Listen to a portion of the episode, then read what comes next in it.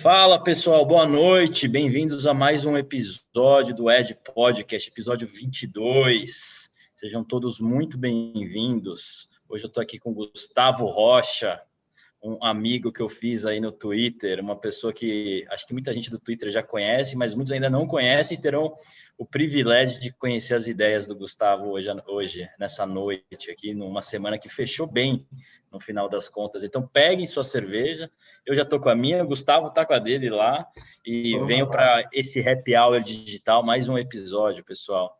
Gustavão, direto de Natal, seja muito bem-vindo. Obrigado, obrigado, um prazer aqui atender o seu convite. Você que é um cara que faz sucesso aí no mercado financeiro, o, eu acompanho há bastante tempo, aprendo bastante com você e é um prazer enorme estar aqui com você. Obrigado pelo convite.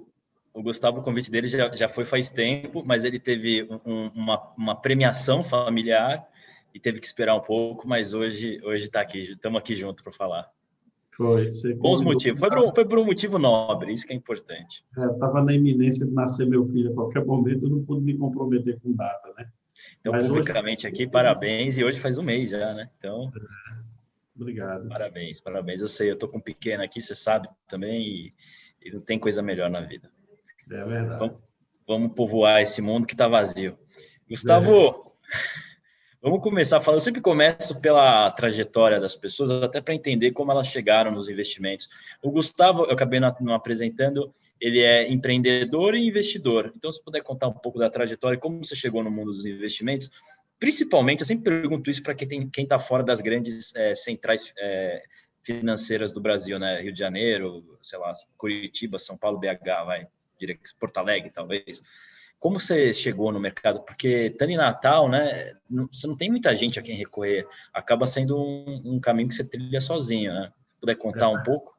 É verdade. Esse, você opera a bolsa a partir de Natal, antigamente era impossível, né? Porque é, eu, eu, quando comecei a acompanhar a bolsa, eu era o pregão viva voz, né? Embora eu seja jovem, mas eu tive meu primeiro contato com a bolsa em 2007, né? Antes do crash do Lehman Brothers. Depois eu vou contar aí como foi que eu passei nessa época. Mas ali naquela época era pregão, cara, de coletinho e tal. Não, não existia esses. Não era tão eletrônico como é hoje, né? Então, era aqueles caras berrando, né?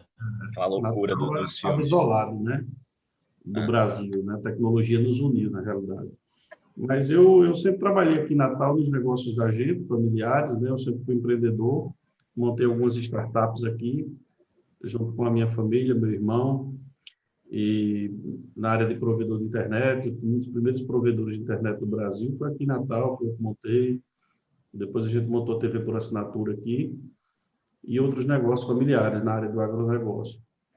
Mas aí eu saí uma época para trabalhar com o convite de um, de um amigo, para trabalhar com ele no, no banco de investimento dele que é um, eu acho que é muito conhecido, é o Luiz César Fernandes, que é um dos fundadores do Pactual, do Garantia. É uma, é uma figuraça, né? É um, é um mito é, do mercado.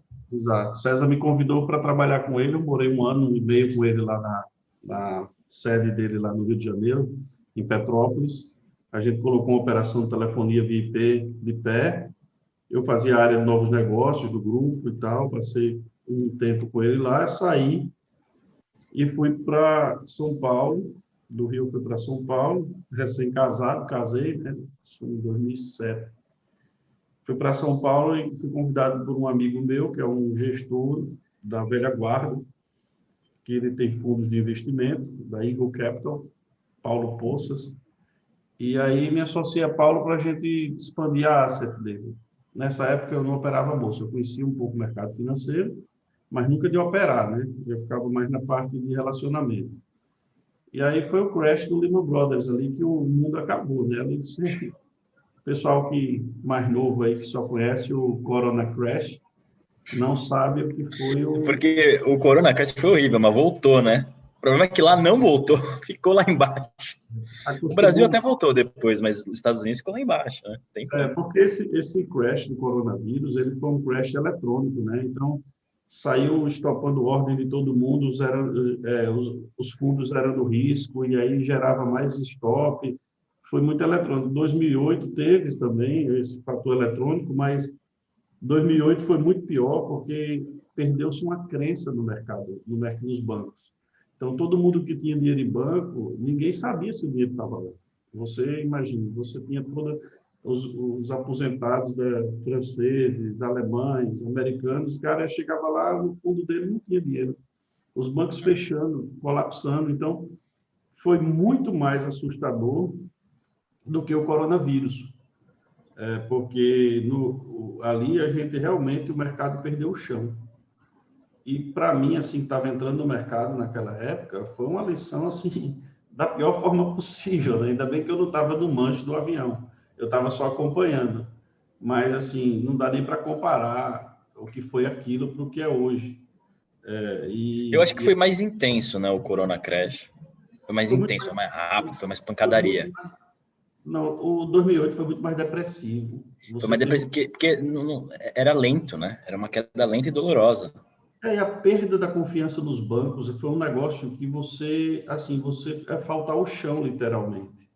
É, no, coronavírus agora, ficaram monitorando se os bancos estavam saudáveis, eles estavam saudáveis, o, o Fed falou que injetaria liquidez que fosse necessária, mas todas essas medidas, elas foram aprendidas em 2008. Em 2008 ninguém sabia o que fazer. Você tinha notícia todo dia de, de pessoas se suicidando, que perderam tudo. Muito é, suicídio. É e, é e, você teve o caso do Madoff também, que era uma, um, um, esquema Ponzi, que veio à tona. Então, assim, foi, foi muito mais grave, a meu ver, tanto é que a Bolsa de Nova York caiu muito mais do que caiu no, no coronavírus, né? Caiu, acho o corona que... caiu 30 e poucos por cento, né? Acabou que, é, é, que o Brasil caiu muito, né? A gente sofreu demais aqui. Aqui chegou a cair quanto? 55, 60, né? É, por aí. É. E aqui teve muito fundo que estava alavancado, né? E que saiu estopando posição aí, que não se recuperou. É, né? Então, tinha, assim, nossa, teve uns stops nervosos, né? Nossa senhora, é. o Alasca, o do, o do monstro lá, o, o do, do, cara da, da, Banco Inter, né? Esqueci o nome agora do fundo dele. É, o Alasca me parece que teve uma tempestade perfeita, né? Que aconteceu. Teve. E é por, por alavancagem, né? Por alavancagem. E aí, Recentemente até eu vi que saiu hoje um, eu acho que, eu não sei quem foi a casa, não sei se foi Empíricos, que falou que estava colocando o Alasca de castigo, né, o fundo, não sei se você viu isso. Estava meio que não recomendando. Eu acredito bastante no Breda, acredito bastante no... Você viu que o Ney saiu, né? É, eu estou pensando em segunda-feira aportar no Alasca, que eu acho que está um momento bom, né, de retorno à média. Sim. É, eu acho que a hora boa de entrar no Alasca é justamente agora. Eu confio no É, é. O, o Luiz Alves é. Não dá para postar contra o cara, né? Exato. Para mim, eles são duas pessoas, ele e o Breda são duas referências, eles estão passando sim, um momento sim. ruim também. Eu acho assim, tem muito do, do investidor, o investidor brasileiro, pessoa física, ele está muito mal acostumado, né? De bolsa só sobe, só sobe, só sobe, aqui lá fora só sobe, só sobe mercado de alta, eu costumo brincar que até um chimpanzé operando ganha dinheiro, né? Porque só sobe, você compra, só sobe. Então, assim, eu que vivi 2008, é, e as pessoas que viveram 2008, se você for conversar com os, as pessoas de cabelo mais branco, né? Elas são muito mais é, é, sequeladas, né? Nós somos sequelados, porque nós vimos aquilo e tal, então gente, todo mundo opera muito assim com medo, né? Com muito cuidado. E essa turma mais nova, não, ela, é, Teve momentos, eu me lembro, antes do crash do coronavírus, que vários gestores seniors estavam sendo substituídos por gestores jovens porque a receita dos caras não estava funcionando. Mas todo ciclo é essa história, né? Tem aquela frase, né, que no bull market você quer um, uma pessoa nova, né, para tocar sua carteira, que assuma risco, seja inconsequente, e no bear market você quer uma pessoa cabelo branco, que já tenha apanhado algumas vezes na vida, né? É, exatamente. Eu tô, eu tô nesse meio termo aí, né? Eu tenho muito medo, muito cuidado com o mercado. Eu aprendi a respeitar muito o mercado, eu opero respeitando bastante. É, então, assim, concentração, alavancagem são coisas que eu faço com muito cuidado, com muito pé no chão. E, e eu não, e eu evito muita euforia. Assim, eu acho que está muito difícil, né? Porque o mundo vem eufórico desde o crash de 29 que o Fed intervém no mercado e levanta o mercado, não deixa o mercado cair. Então é como se as leis da física pré-29 fossem um e as leis da física agora são outras, né?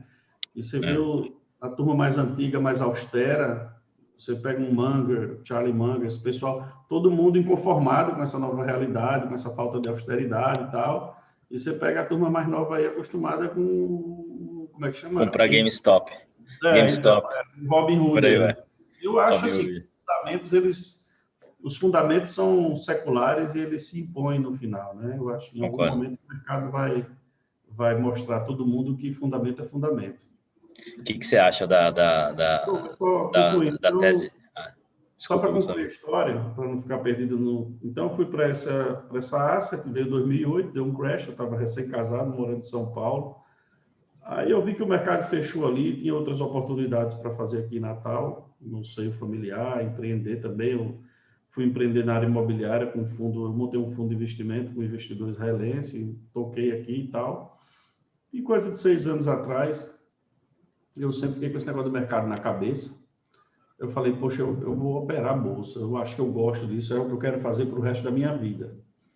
E aí fui, fui, entrei com tudo, fui pesquisar, eu me considero ainda um cara que está aprendendo, já são seis anos que eu opero, todo dia só faço isso, mas eu me considero um, um cara que está aprendendo. Eu acho que para você dizer que aprendeu alguma coisa, você tem que pelo menos ter uns dois, três crashes na costa, uns dez anos operando, para você dizer, não, eu acho que eu, eu acho que eu consigo operar.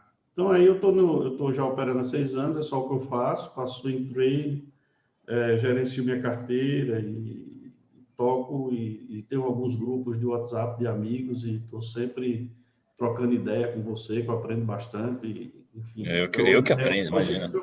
Hoje, hoje eu não faço nada, eu sou trader. É, mas ser trader é uma profissão, né? E assim, é, se engana quem acha que vai ser trader e, e, ser dentista. É muito difícil, você gasta muito tempo, muita energia, né, muito estudo. Aliás, nessa linha de estudo, as, assim, as pessoas obviamente não sabem, mas o Gustavo, acho que é a pessoa que eu conheço que mais estuda. E, e assim, o, o, sobre trade, sobre mercados e afins.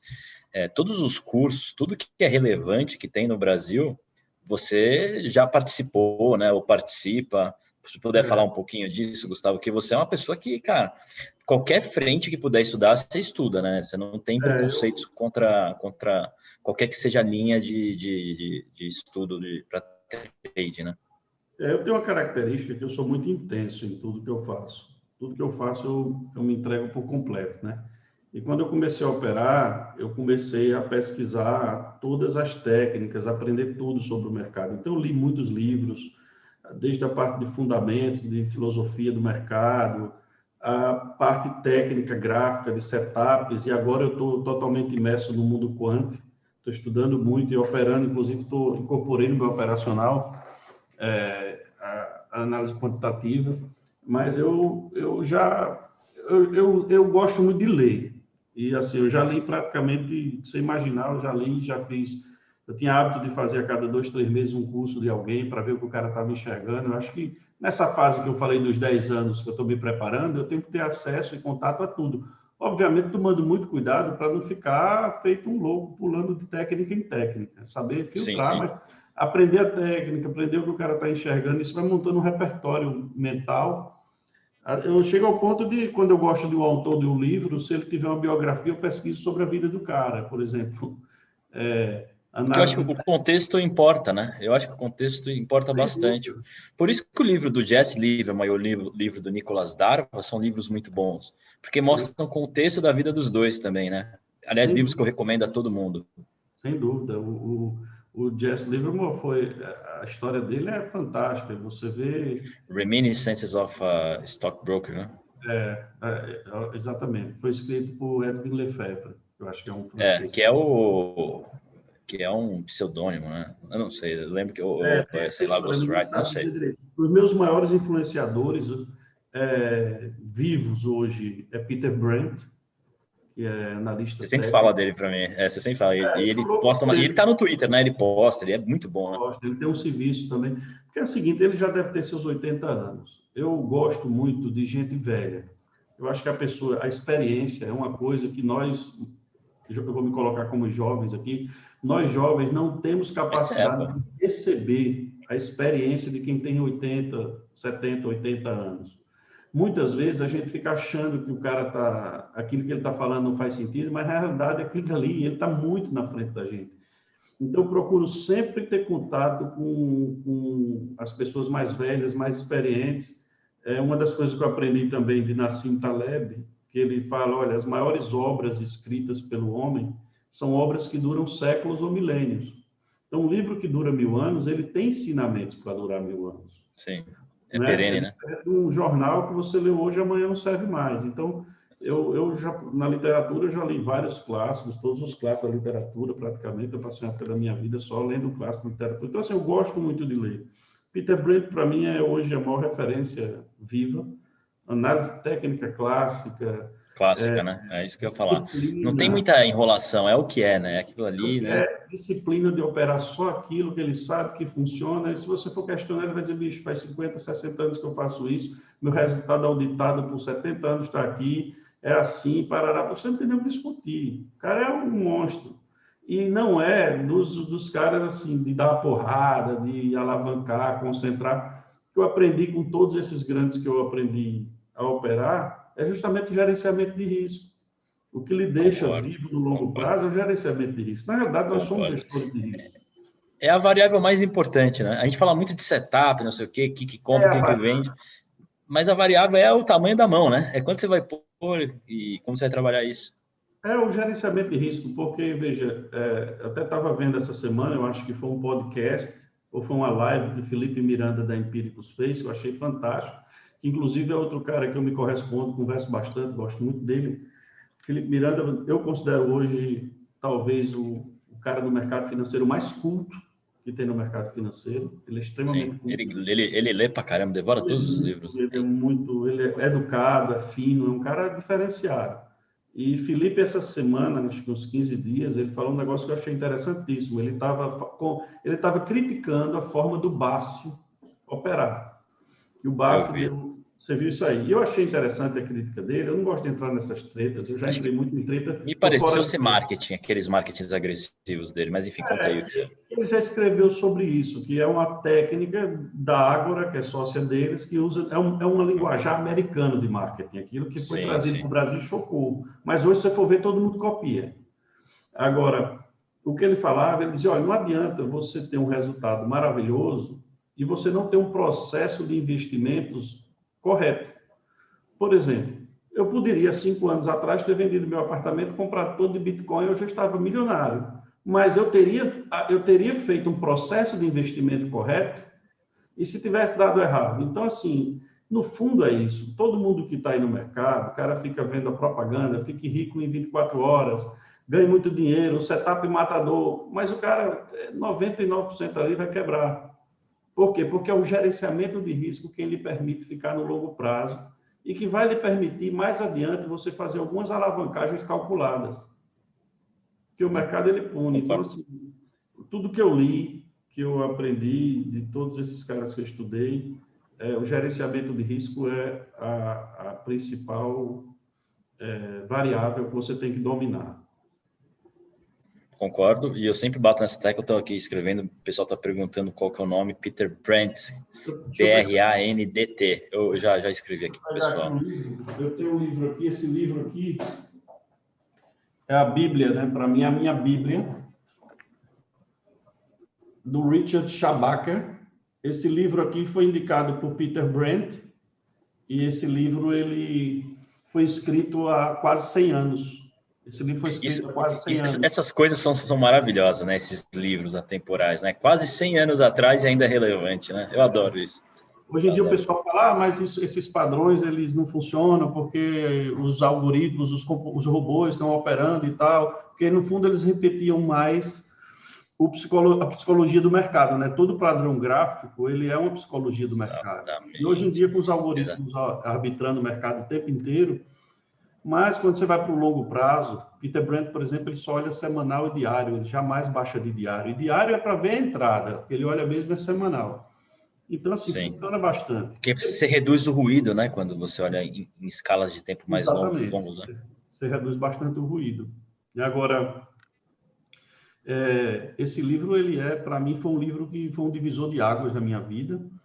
Outro divisor de águas, assim, já que a gente está falando do estudo, foi o grande trader e psicólogo americano que morreu há três anos. Como era o nome dele, meu Deus? É... Le... é Leo... tá, tá, Não, não, não. O Tarp tá vivo, mas não é psicólogo, né? Eu lembro já. Como? O Von Tarp não é, não. Eu nem sei se ele é psicólogo. Não, ele é bem famoso. Eu descobri. bastante. Eu, eu lembro já o nome dele, mas outro que foi influência, enquanto eu lembro do nome dele, que eu fiz um curso recente com ele e que eu me correspondi com ele, que eu acho ele também um fantástico, é o, é o Larry Williams. Uhum. Hum. Sim, falou muito dele, né? É, Larry Williams Larry também Williams. é outro octogenário, teve até Covid recentemente curou do Covid, eu fiquei preocupado. Peter Brent teve Covid também, eu fiquei para eu ficar aflito, né? Os caras com 80 anos adoecem. Esses caras que põem muito cérebro para trabalhar, que são muito crânio, o Manger, o Buffett, esses caras são muito ficam fortes, o corpo fica forte porque o cérebro é forte. É, é incrível. É, a imunidade é alta, né? A imunidade é, esses caras são, são os touros.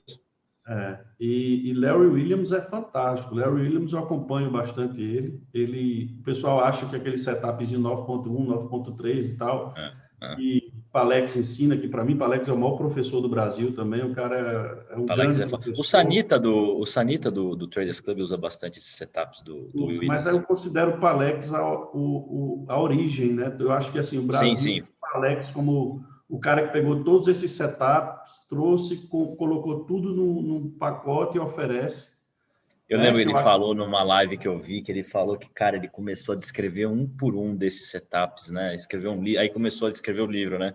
Que é, ficou desse tamanho. Né? Eu nunca li esse livro, mas deve ser um. O trabalho dele é fantástico. Mastodonte. Eu acompanho sempre o Palex. Eu acho que o Palex, ele, assim, tecnicamente é perfeito, mas o problema dele é psicológico. E ele fala, ele diz, ó, oh, perdi muito dinheiro porque a minha psicologia não é boa, eu tenho um problema, e assim, a forma que você vê ele operando, ele fica eufórico e tal, isso aqui, você vê que aquilo dali é, ele está com o psicológico um pouco, um pouco. Então, assim, Larry Williams tem muito setup, mas tem também muito trade quantitativo de Larry Williams e muita experiência, mas muita experiência. Você, quando deu o crash do Covid, Larry Williams praticamente falou tudo que ia acontecer e aconteceu tudo que ele disse. O cara é, é um, é um monstro. Então, é um cara que me influenciou bastante. É, o, do, o, o, da psicologia, que é um cara que eu, eu eu indico todo mundo a assistir esse cara, que inclusive tem no YouTube, se você depois quiser disponibilizar para os seus para os seus para a sua audiência, eu vou olhar o nome dele aqui, tem um treinamento dele que para mim é fantástico de psicologia de trade. Eu vou descobrir, eu vou eu, depois eu vou dar uma Me manda depois também, não se preocupa, que daí eu coloco aqui embaixo, eu coloco sempre os links aqui embaixo, aí eu subo. Inclusive, é. o, o, Twitter do Gustavo está aqui embaixo, pessoal, para seguir ele. E o Peter Brent eu já coloquei aí, coloca no Twitter, ele está lá. O Larry Williams não está no Twitter, não, né? O Larry Williams é, Larry um Williams, eu acho privado, né? Ele sempre, ele sempre aparece no YouTube, no stockcharts.com, mas ele tem um site que você pode contratar os cursos dele e pode também acompanhar o forecast anual dele, que eu assino, que o site dele é o ireallytrade.com ireallytrade.com. É. Tá. Ele, tá, para mim, é outro cara que eu acompanho bastante, que eu adoro também, é Oliver Vélez, que eu acho fantástico. Oliver Vélez é um, é um cara com muita experiência. E, e também os, ele é muito parecido com é, setups adaptados, eu tenho certeza de, de o Palex adaptou os setups dele, adaptou os setups dele, Larry Williams, mas o, o, o Oliver é mais conhecido pelo day trade que ele faz da abertura do mercado, né? E ele, mas os setups dele eu acho fantástico. São muito parecidos com os setups lá que o Palex ensina. Não é um cara que eu acompanho, e, que eu gosto, desses mais novos. E, né? e vindo para o Brasil, Gustavo, não, vocês estão vendo, pessoal, que o Gustavo, o negócio é sério. Quando eu falo para vocês que ele é uma pessoa que estuda de tudo, vocês, vocês não estão ligados. Isso aí é só o, o topo da pirâmide. E, e, e, Brasil, Gustavo, que, quem que você tem, tem olhado? E assim, e tem que ter novidades, né? Eu sei que você está sempre trazendo, você está sempre vasculhando, né, para ver se tem algo interessante que, que te, te, salte aos olhos e você possa aprender, né? É, no Brasil, eu sempre eu, eu gosto muito da análise que Victor Bendorf faz. Eu gosto muito, acho muito bacana o trabalho dele, a forma que ele analisa. Para mim, hoje é um dos melhores analistas. É, eu gosto muito do Palex também, eu sempre acompanho. É, são os dois, assim, no Brasil que, que eu vejo mais. E aí, como eu falei, ultimamente eu tenho me dedicado muito à, à parte quantitativa, né? Porque eu acho que... Você chegou a fazer o curso da Femi Sapiens? Ela está com curso, não, né? Não, eu fiz o do Marcelo, do Quantized. Você falou para mim do, do Quantized, né? É, eu fiz o curso deles, eu gostei muito do trabalho deles, eu achei bem legal o que eles fazem, mas assim, é um operacional que eu não, eu não, não me adaptei, não é, eu fiz mais por curiosidade intelectual, assim, para saber como é Sim. e tal. Eu tinha aquela curiosidade de saber como, como um trader de mesa de banco opera e tal. Mas, assim, é um estilo operacional que hoje eu tenho um meu operacional tão, tão encaixadinho que eu não, não, não aproveitei nada. Mas, obviamente, que quem fizer o curso deles vai aproveitar, porque eu acho que eles são muito bons. Eles eles têm um bom conteúdo. E eu posso falar, eu acho que a gente sempre aproveita algo, nem que a gente não, não, não, não encaixe naquele momento no, no, no, setup. Alguma coisa fica que vai te ajudar na leitura do mercado, né? Acho que sempre fica, né? Eu vou dizer uma, uma do curso dele que me serviu bastante, é a abertura do avista. Você abre o futuro, depois vai abrir o avista e, e tem aquele achatamento do spread, como é aquilo dali para você. Cash and carry, né? Não. Não, o cash and carry é outra coisa, mas é. Ah, é, tá, é desculpa, é, pode ser o carry é o financiamento, mas é uma forma que eles fazem, por exemplo, o, o Avista abre, aliás, o futuro está aberto, o futuro descolou muito do Avista, o Avista começa a abrir. E aí começa o leilão do Avista, vê que no, o mercado não vai subir tanto para onde está o futuro. Então, você procura sinais no futuro que ele vai fechar esse spread. O mercado vai arbitrar esse prêmio. Então, foi uma coisa interessante. Exatamente eu absorvi. É interessantíssimo o curso deles, mas não é realmente uma coisa que, que eu opero. Eu estou cada vez mais analista técnico clássico, análise técnica clássica.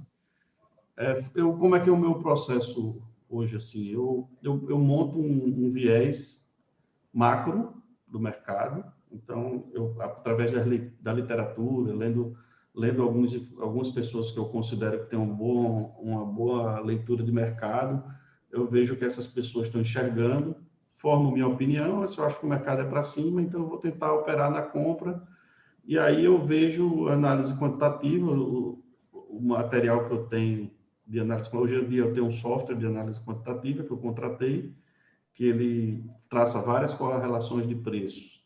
E me diz se aquele ativo está na tendência de alta ou de baixa, se é para me manter na tendência ou se é para sair e tal e também alguns relatórios. Eu tenho um relatório da Nautilus que eu contrato, que é excelente, para mim é fora de série. E aí, com esses quantitativos, com a leitura macro, eu vou para a minha análise técnica tentar pegar aquilo dali. Que eu acho, viu, Eduardo, que eu acho, sendo bem honesto, que no final das contas, se eu fizer só análise técnica clássica, que é o que Peter Brent faz, vai dar o mesmo resultado entendeu? Mas assim, como a gente, eu me considero num processo de amadurecimento, então a gente tem que estar sempre testando alguma coisa ou outra. Mas no final da é. conta, é como o Peter Brent diz, é gerenciamento de risco. Se você gerencia seu risco, o Peter Brent diz, olha, o mercado pode subir, pode cair, pode ser o que for. Eu gerencio o meu risco. Uma coisa interessante que ele faz, por exemplo, ele pega um, um padrão gráfico lá, um, um rompimento de retângulo. O preço está com consolidação lateral, quando Super... Esse é um clássico dos clássicos, né? Então ele opera. esses são os setups, é o que ele mais opera, é o que ele mais gosta. Ele disse que é o que dá mais resultado. Então, está lá o preço lateral, consolidado, rompeu, ele compra. Aí andou, ele tem uma técnica que ele sai com trailing stop acompanhando o preço e ele diz: olha. É por ATR? 80% ou vai sair rapidinho no trailing stop, ou vai voltar e vai estopar. Mas 20% vai embora e nem volta. E ele diz, ele diz que o Pareto funciona demais no operacional dele. Ele diz, olha, 80% dos meus lucros estão em 20% dos trades. Sim, sim. Tem, tem um quê de trend following aí, então, também, né? Que, é, que tem esse, esse, conceito. Ele deve usar o TR, né? Para fazer o trading stop, alguma medida como se fosse ATR. Ele começou a usar mais agora o ATR, como uma forma de, dar um, de fazer trading stop. Ele usa também uma média móvel, às vezes. Uhum. Mas, assim, ele, ele, não, ele tem um three, three days stop rule que ele usa, que é tipo colocar o stop abaixo da, da mínima. Dos ah, sim, sim, para não perder também, né? Entregar. Legal. Legal. E você vê que são coisas. Você acha que quanto mais a gente estuda, porra, para mim, esse podcast está sendo cada dia uma aula, né? Eu tô aqui com você hoje, outro, outro dia eu estava com o Urubu, e cada, cada pessoa que vem traz uma vertente. Você acha que cada vez que a gente estuda, a gente tende a simplificar mais as coisas? Você acha que depois desses anos estudando tudo, e, e, tudo que você vai ler, tudo que você já leu, tudo que você estudou, você acha que no final das contas você vai ter um, um modelo mais simples ao final de tudo isso? No final das contas a gente vai fazer igual o Picasso, mal comparando, a gente não é Picasso, obviamente, mas mas em vez de, de, de, pintar aquele quadro todo rebuscado, a gente vai terminar pintando formas é, mais retas e, e, e, é aquilo? Eu acho. A simplificação por, final das coisas? Eu acho, por, tu, por tudo que eu venho vendo, é, você pega pessoas muito experientes, os mais experientes, que, por exemplo, tem um cara que quer te vender um setup, que quer te vender um curso, então ele vai dizer que aquilo funciona. Mas quando você vai para as pessoas mais experientes, que já passaram por tudo isso, que não estão tentando lhe vender nenhum produto nem nada, eles, eles geralmente eles estão nessa de dizer, olha, são duas coisas, é o simples e a sorte. Esses dias eu estava assistindo a entrevista com Jim Simons, do Renaissance Technology. Do Renaissance. Tomou um pau ano passado, mas é um monstro sagrado. Depois pesquisem os números deles. Warren Buffett não amarra chuteira do resultado dele, né? é, o cara é uma é, lenda viva. Só você ter ideia, ele cobra 4% de taxa de administração e 30% de performance. Você acha que os cara pode ou não? É, o cara é monstro. O é resultado é dele não tem precedente na história, né? Não existe é. na história do mercado financeiro ninguém. E ele não é de falar muito, não, né? É, são poucas não, as entrevistas. Não, eu tenho um livro que eu ganhei dele de um amigo meu, que é também que está tá operando, começou a operar há pouco tempo, me deu esse livro de presente, muito bom, comecei a ler. Mas eu vi uma entrevista dele, no, no, recente até, deve ter uns três anos ou quatro, e ele, uma das coisas que ele falou, assim, de fatores determinantes para ele ter dado certo, ele disse que foi a sorte. Então, Mas é assim, é sorte que nem o Michael Jordan, assim, comecei a ter mais sorte depois que comecei a arremessar não, mil vezes claro, por dia. Você não vai anular, você não vai ficar aqui esperando, ah, vou... Não, não, não, mas eu digo é aquela sorte que vem com, com a prática, né? É, ele disse que ele estava no lugar certo, na hora certa, com as pessoas certas, quando ele montou o time dele, e pegou o mercado, a tecnologia, o conhecimento na hora certa. Então, assim, ele. Então, assim, o que eu quero dizer com isso é que o imponderável ele tem uma influência muito maior nas nossas vidas do que a gente imagina. Às vezes você fica tentando mil setups, mil MACDs, e cruzamento de média, e, e pressão de compra, pressão de... Cinco tentar... telas, cinco é, telas, você nem sabe o que está acontecendo, mas chegou uma hora, né? Para tentar, o preço não dá... Aí faz tudo o contrário do que todos os seus indicadores estavam dizendo, ou seja, a gente, a nossa operação, o nosso negócio é um negócio de prever futuro, ou seja, é, o futuro ninguém, no dia que alguém preveu, conseguir prever o futuro, acabou. O cara acabou. vai ganhar toda a liquidez do mundo, vai para ele. Então, Exatamente. assim, é como, é como, se no final das contas é gestão de risco, é quando você ganha, ganhar muito e quando você perde, perder pouco. Agora, deve ter muita gente assistindo a gente aí, talvez gente novata aí. É, um dos grandes erros do, dos novatos que eu vejo, que eu já cometi muito esse erro, é o cara chegar e opera pesado demais, a operação vai contra, aí o cara está muito grande para aceitar aquele prejuízo, ele não aceita, aí ele faz um médio, e aí nos time frames mais curtos, você pesado, que você tem movimentos bruscos contra você, quer dizer, dá tudo errado, não tem como dar certo. E à medida que você vai ficando mais experiente, você vai saltando para time frames maiores, você vai entrando em cada papel com o mesmo tamanho, então você vai fazendo um gerenciamento de risco, onde seu stop é o igual em cada operação. É, eventualmente você pode querer pesar em alguma operação, você alavanca e tal, com opção que for, mas assim, no final das contas, você está com todo balanceado com gestão de risco, você não quebra. Né? É muito difícil você quebrar. Mas, assim, o problema é que é uma guerra psicológica no final das contas. Então, tem gente que aprende isso da pior forma possível e tem gente que vai chegando nesse, nesse ponto depois de muito apanhar e muito perseverar. Sim, sim, concordo.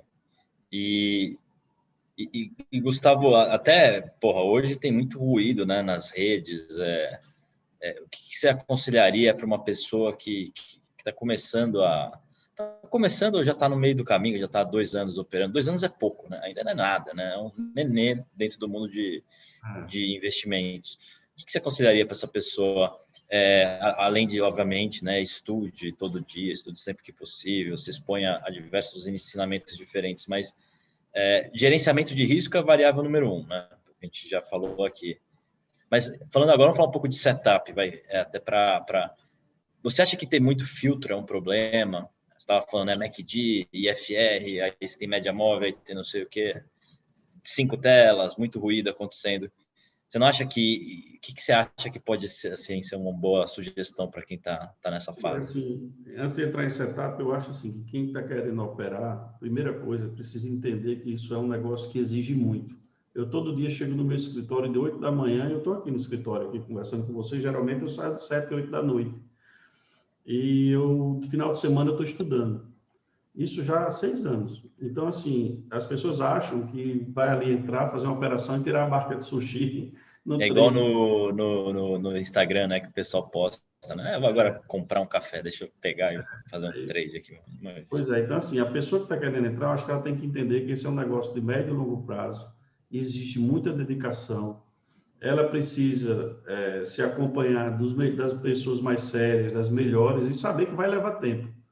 Ela não vai ganhar dinheiro tão cedo, vai demorar para ela ganhar dinheiro, para ela conseguir ganhar dinheiro com isso. Agora, quanto às setups, eu acho que se ficar pulando de galho em galho, você vai aprender. É até bom no começo você pular de galho em galho, você saber o. Porque você tem que ter um setup que se adapte ao seu psicológico. Tem gente que tem um psicológico de um jeito, tem gente que tem um psicológico. Tem, cara tem setup que, é mais trade, tem setup que é menos trade, né? Tem é, isso também. Tem caras, por exemplo, é, que operam só contrário. Renoir, que é um cara brilhante, que até é seu amigo, eu acho, que está nas redes sociais aí. É um cara que está sempre contrário, está sempre procurando encontrar alguma falha do mercado para arbitrar. É o operacional dele. Então, assim, é, talvez não seja o operacional de uma pessoa que não vai aguentar passar um ano apostando contra uma empresa para no final das contas talvez não dar certo. Sim. Você vê os caras que estão shorteando Tesla aí, vieram conseguir agora, depois de quanto tempo, ganhar dinheiro com o short de Tesla. Então, assim, você tem que conhecer tudo para ver qual é o seu operacional, colocar muito pouco dinheiro e, e botar na conta do aprendizado. É, eu acho que, é, uma, no, ao meu ver, tá, que é a forma que serve para mim, a paciência eu precisei desenvolver eu nunca fui um sujeito muito paciente, eu sempre fui muito ansioso. Eu acho que hoje em dia, praticamente, todo mundo é ansioso, né? A gente vive numa, sim, sim. numa época de é. ansiedade é... coletiva. Virou quase um pleonasmo, né? Fala, sou ansioso. Exato. Eu tive que controlar a minha ansiedade para o mercado, e hoje o que é que eu faço? Eu fico esperando sempre o melhor momento do mercado. Quando o mercado ou estica, ou corrige, para eu entrar não fico operando toda hora, não fico tentando entrar toda hora, buscando entrada toda hora. Esse, esse, negócio é muito importante, né? Essa ânsia por meter uma boleta, por entrar numa operação, né? Controlar Exatamente. isso, como isso é importante, né? Putz, eu sei que um monte de gente já falou, já deve ter escutado, mas é essencial, né? É essencial você saber. Amarra as mãos, senta em cima da mão. Não, não, dá o mete o boleto. Dois ralis por ano. Se você pega um rali, por exemplo, esse último rali que teve aí, eu estava eu tava fora do mercado, eu saio muito do mercado e entro muito rápido. Eu saio rápido e entro rápido. Agora mesmo eu estou fora do mercado. É, já estou fora, eu saí lá no, quase no, no topo, saí e não entrei mais. E é, eu fico esperando meses esperando, aí eu fico fazendo as operações de swing. Pô, eu, eu, eu, lembro do, do trade lá vendido em S&P que você me falava, espera, Cavendish, espera, espera. Você esperou, né? Você fez um, um swing que você deve ter Pô, pegou na veia, né? Na pernada de alta sobe tudo, entendeu? Você chega agora, por exemplo, minha bolsa hoje, esse fechamento de hoje foi fantástico, né? Eu acho que fechou bonito no semanal, fechou bonito no diário. Se falhar, vai ser uma catástrofe semana que vem, mas foi bonito. Então, assim, se vier uma pernada para cima, sobe tudo, sobe shopping center, sobe... o que você comprar sobe. Então, é muito mais fácil você esperar a onda vir para você surfar do que você ficar remando, tentando pegar toda a marolinha que está passando, que você não vai surfar. Uhum. Então, assim, eu acho que você tem que ter esse senso de oportunidade. E o cara que está aprendendo, é muito difícil para ele sentar todo dia e não fazer nada.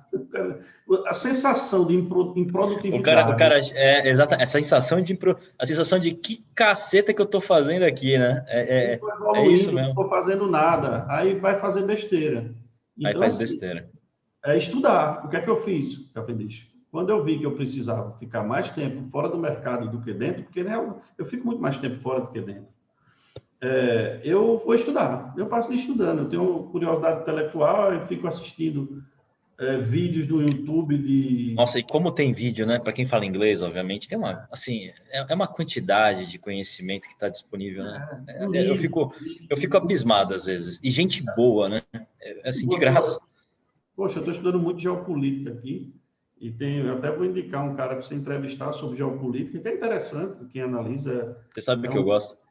É um, um professor de São Paulo, que ele é deputado estadual até, chama-se Reni Ozicuque. Ah, eu sei. Assim, não conheço pessoalmente, mas eu sei quem é. Ele, ele que protegeu o Mamãe Falei da, da pancadaria na, na Lesp lá. Aquela vez que foi mordida. Ele foi mordido. A política dele, para ser sincero. Eu conheci ele como um professor de geopolítica. Estou estudando todos os vídeos de geopolítica dele e nem procurei saber da vida política dele para não me decepcionar com ele. Depois... Te conhecendo, você não vai gostar, não, você vê, mas que bom, que legal que você falou que ele tem um, uma bagagem boa de geopolítica. Ah, tá. Geopolítica hoje, é... então assim, tem muita coisa para você estudar, entendeu? Então, assim, uhum. e ficar fora do mercado, assim, é muito importante, sabe? Porque você, você pega um mercado como esse, você pega, a gente está vivendo um tempo totalmente é, fora dos parâmetros normais. É eu vou lhe falar, você pega. Eu, eu não sou nenhum gênio para estar tá dizendo isso, não. Você pega o gráfico do SP mensal, coloque qualquer é média móvel é e veja que é um. A gente está tá errado, assim. Eu vejo isso está errado. Então, para que, que eu vou ficar comprado o tempo todo nisso? Exatamente. É só você pegar o distanciamento para a média móvel, né? Historicamente, é um, não existe. É um absurdo. A gente está vivendo tempos estranhos. É um coronavírus, é o FED. A injeção de dinheiro do FED, cara, é um negócio que, se você pegar o gráfico das injeções de é. dinheiro, ele vem assim, injeta, injeta, injeta, injeta, e fica, pá! Um negócio. Então, assim, eu vou ficar é montado no mercado desse? Não, eu vou esperar o um momento para entrar. Então, eu acho assim que para o cara que está aprendendo agora, ele tem que entender que é muito difícil, porque ele, se ele quiser ganhar, ele vai ter que ficar muito tempo sem fazer nada. É. Eu acho o mercado atualmente um dos mercados mais difíceis que eu já vi por conta tá disso. Porque você não sabe quando vai vir uma pancada, e as pancadas estão cada vez mais fortes por conta disso tudo. É, você não sabe. Os anciãos não acertam. Você pega esse crash do coronavírus e a volta do coronavírus, ninguém acertou, cara. Os caras mais é. experientes é, ficaram de fora e erraram. Só, só, eu vou falar, eu vi poucas pessoas acertando. Eu vou te falar duas que eu lembro. O Ferri mandou muito bem, acertou a queda e a volta, ele o Albuquerque, né? O pessoal do TC. E o, e o Luiz Nunes da Forpus, que teve aqui, que a Forpus pulou e virou Você vê, o próprio Ferri e Albuquerque são brilhantes, né? São, é, Albuquerque eu considero hoje, dessa geração mais nova, o mais brilhante. É, é um baita gestor. Mas eles estavam shorteando o mercado porque estava esticado. Eles tiveram a sorte do coronavírus. Lembra a história da sorte que eu lhe falei do Jim Simons? Sim. Então, eu, por exemplo, eu estava shorteando o mercado. Eu não sei, eu acho que eu comentava com você. Shorteei duas vezes, levei dois stops. Aí, uma semana é. depois, entrou o crash do coronavírus. Aí. Aí então, assim, eles tiveram, não estou tirando de forma nenhuma o mérito dos caras. Porque eles Mas eles passaram um puta calor antes de. Eu, eu, tive com eles uma semana antes do, do da, da, merda estourar toda, né? Uma ou duas. E eles estavam já no calor, assim. Eu lembro que eles não saíam do celular, que a posição era grande, né? e estavam assim, né? Porra, vai, não vai. Não. Que, que ele estava acompanhando na China, o negócio estava horrível na China, né? Chegando na Europa, Estados Unidos com alguns caras. E não caía, né? O mercado. E não caía. Não Até a hora que veio, foi em fevereiro, né? Aí Veio começou. Mais é, final de fevereiro. Se eles tivessem aí, daquele jeito, né? E ainda viraram a mão lá embaixo, né? Que compraram nos 70 mil do Bovespa. Você não precisa pegar os 56 mil, que eu acho que foi a mínima, sei lá, 60. Não lembro quanto foi a mínima, mas Pegou no 70, tá bom, né? Porra. Mas eles são brilhantes, os meninos. Agora, sim, todo mundo retorna à média, né? Todo mundo retorna à média. Eu acredito muito. Outro livro que eu gostaria de recomendar também, que você pode recomendar para o seu pessoal, é Rápido e Devagar, Duas Formas de Pensar, do, Daniel Kahneman. Kahneman. É, que, que é ganhou um... o Nobel né, de Economia, que é o primeiro não economista né, que ganhou. Psicólogo. É psicólogo, né? É, né? Ele fez muito trabalho. Você sabe que nos Estados Unidos muita gente estuda psicologia e, e economia, né? Que lá tem essa, essa é. coisa de poder fazer dois cursos, né? Faz todo sentido, né? É, e não é à toa, né? Não é à toa, existe um motivo para isso. Né? Esse trabalho da gente, na realidade, é um trabalho de psicologia, né? Operar mercado, é você entender. Um dia alguém falou, não lembro quem foi, que eu achei fantástica a definição, que ele disse que nós, o que nós fazemos é tipo assim, nós temos que é um concurso de miss onde a gente vai ter que acertar a miss que vai ganhar, mas não é a que a gente acha mais bonita. É, exato, né? exato. Então, é difícil, assim, né? É, difícil. É, é, isso aí. Então, mas assim, os meninos são brilhantes no TC, acertaram, mas assim tiveram um fator sorte ali com eles, pegaram o market, surfaram, um psicológico maravilhoso. O psicológico de ferro não existe igual. O cara já quebrou seis vezes, foi pro cheque aguentou, especial. Aguentou pancada, né? Estão além do limite, tanto no ganho, o cara é um monstro. Aqui não é para qualquer um, não. Não é para qualquer um, não. É para muito poucos. O psicológico dele não é qualquer um que desenvolve. Eu é. acho que só ele tem aquele psicológico. Exato, concordo. E a, a, a, fusão dele com Albuquerque é perfeita, né? um casamento perfeito. Eu acho que um é. colabora com o outro demais. Concordo, concordo. Eu fiz parte do private que... deles, eu participei do private, passei um tempo lá no private também. Acho que eu comentei uhum. com você na época. Você me falou, você falou. Nossa, é. já participou de todas é. as frentes aí. O pessoal, o pessoal não está entendendo quando eu falo que você participou já de tudo que, que é relevante aí do mercado de investimentos, de educação financeira do, do Brasil. É, é, é, fantástico. E, Gustavo, não quero te prender aqui antes de ir embora. Uma coisa que eu, o pessoal sempre me cobra. É, eu não gosto muito porque eu quero perenidade. Eu gosto de papos assim que vão durar no tempo, igual esses livros que a gente estava falando antes e você me mostrou. Mas o que, que você está de olho no mercado? Tem alguma coisa que você possa compartilhar? Algum, alguma leitura que você tem?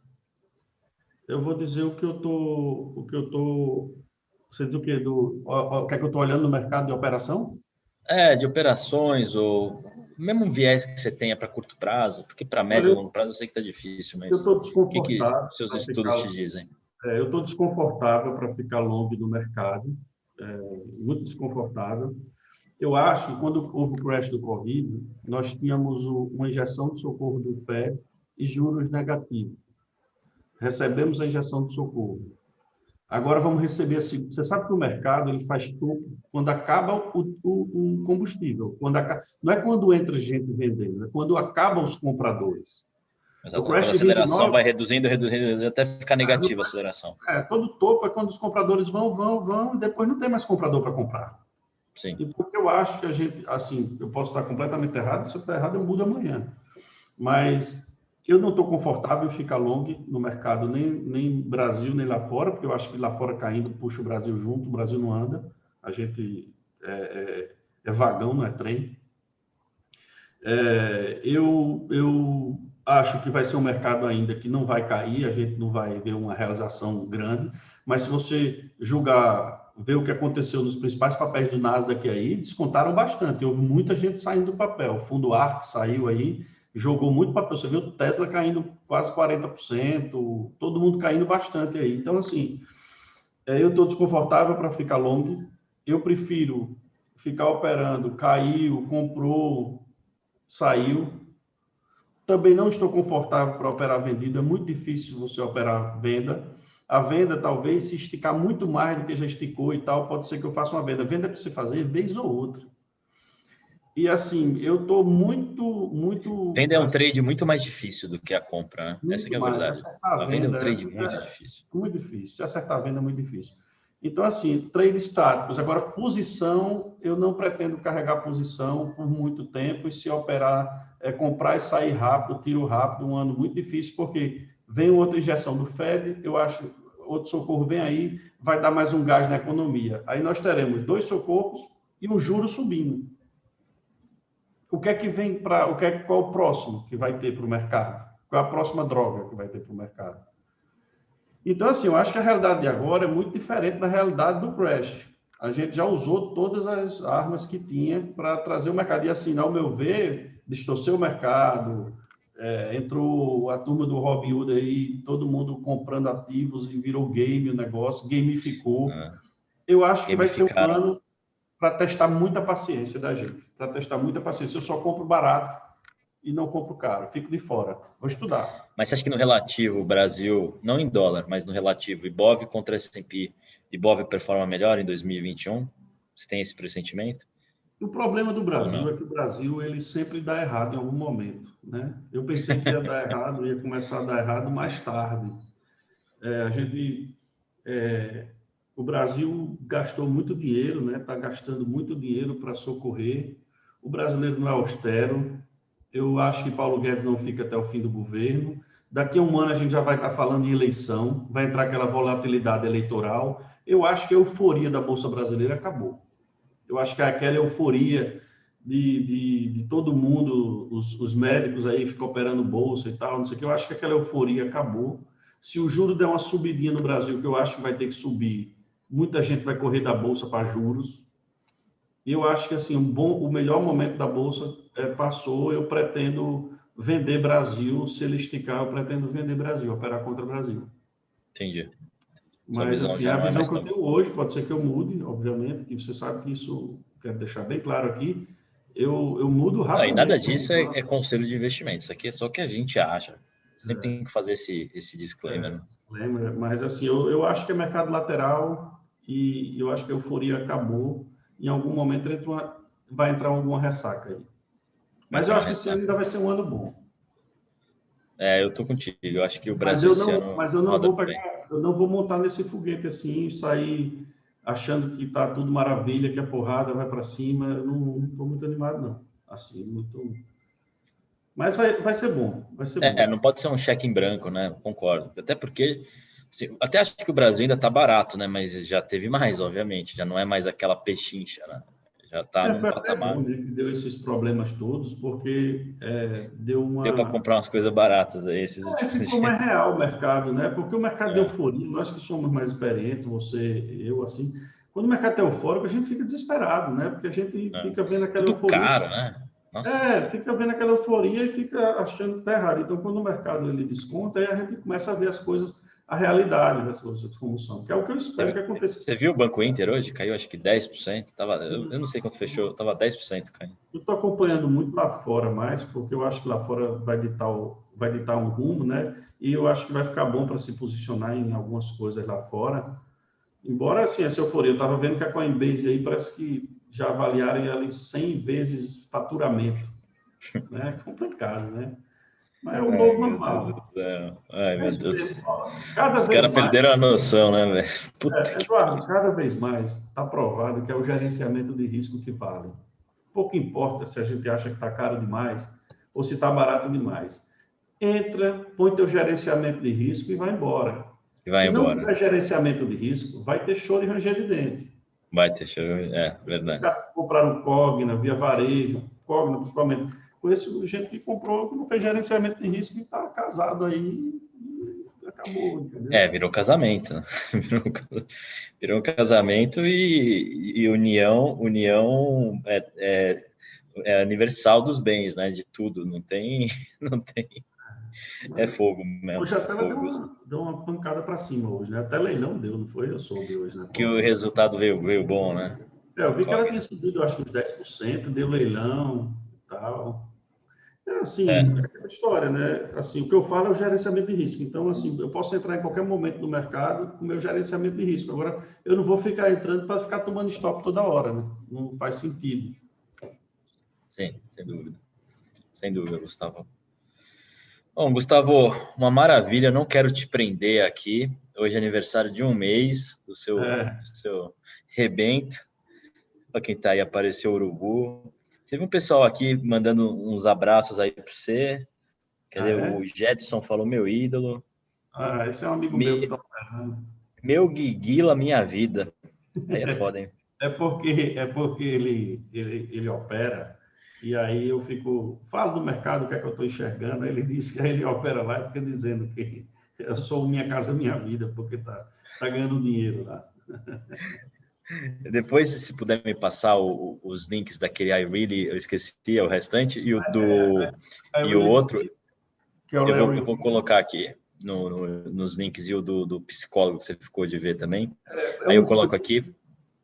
É um trader psicólogo, o cara é super experiente, ele faleceu há alguns anos, ele é muito famoso, eu não sei porque fugiu da minha mente agora, mas aí você compartilha com o seu pessoal. Vou, ele tem um treinamento eu vou compartilhar. no YouTube é, um DVD, era um DVD colocado no YouTube que para mim foi um divisor de águas na minha vida isso aí, tá? Ele tá, é tipo legal. Não sei se foi ele que escreveu Trading the Zone. Ele é o autor do Trading the Zone, eu acho. Putz, eu já li esse livro. Quem que é? Não, não é o Van Tarp, não? Não é, né? Aqui, Trading in the Zone. Eu já li esse livro. Teve muito livro que eu li há oito, nove anos atrás. Mark Douglas. eu lia... Mark ah, Douglas. ah, ah, porra. Mark Douglas. Ele é o autor é. do Trading the Zone E tem no YouTube os vídeos do treinamento dele, são em inglês até, mas o inglês dele é muito fácil de compreender para quem não tem, quem não é fluente. E eu aconselho todo o cara vir conversar comigo, eu falo, ó, vá fazer esse curso aqui de psicologia. Só que ninguém quer olhar psicologia, nem quer setup, né? Cruzou a média, quer comprar, cruzou a média. É, eu quero. Com, é, é, não, não. O que, que é para comprar, o que, que é para vender, o que, que eu faço? É. Não, não, não, quer saber quantos por cento da carteira, como, como gerenciar esse risco, quando é. vai sair, como é que vai fazer trading stop. Não, isso não importa. O que, que eu é. compro, o que, que eu vendo. Porra. É. Mas é o Mark Douglas. Muito bom. Mark Douglas, é. Isso aí é um clássico. E o livro Trading the Zone é fantástico, né? Inclusive, o Larry Williams também tem um filho que é psiquiatra e psicólogo, que é o Jason Williams, que eu li o livro dele também, que é um livro fantástico. Ele mostra, do ponto de vista da psicologia e da psiquiatria, a mente do trader. Ele analisou vários traders e ele criou até uma metodologia para psicólogos desenvolverem. Ele viu as capacidades, as qualidades psicológicas dos grandes traders. É interessantíssimo esse livro do filho de Larry Williams. Ele é psiquiatra. Jason Williams, eu acho que o nome é The Mental Edge, algo assim. Eu passo para você depois. Tem muita coisa. Não, depois vamos disponibilizar uma biblioteca aí para o seu pessoal. É. Bom, pessoal, quero agradecer aqui publicamente ao Gustavo, uma, uma pessoa que eu gosto muito. A gente está sempre debatendo, eu gosto das ideias dele, ele está sempre me ensinando. Me puxou a orelha quando eu vendi índice no, no S&P, deveria ter escutado, me ferrei mas a vida é assim, né? Espero que Não, tenha aprendido alguma lição. Várias vezes. Eu acho que a gente está sempre aprendendo com outro aí. É, Gustavo. Bom, parabéns mais uma vez aí pelo pequeno. Aproveite aí o mês versário. Eu sei muito bem como é que é. Estou comemorando há oito meses mês versários. É, obrigado pelas dicas, Gustavo. É, pessoal, sigam o Gustavo aqui embaixo, o link no Twitter dele. É, e é isso. Quero agradecer todo mundo que participou. Mais um episódio do Ed Podcast, episódio 22. Hoje com meu amigo Gustavo, direto de Natal. Valeu, pessoal. Espero que tenham aprendido alguma coisa hoje. E fujam das dicas de trade. Procurem entender gerenciamento de risco. Valeu, valeu, pessoal. Valeu, Gustavo. Abraço. Obrigado, tchau, tchau. Parabéns aí pelo programa. Tchau. Valeu, abração.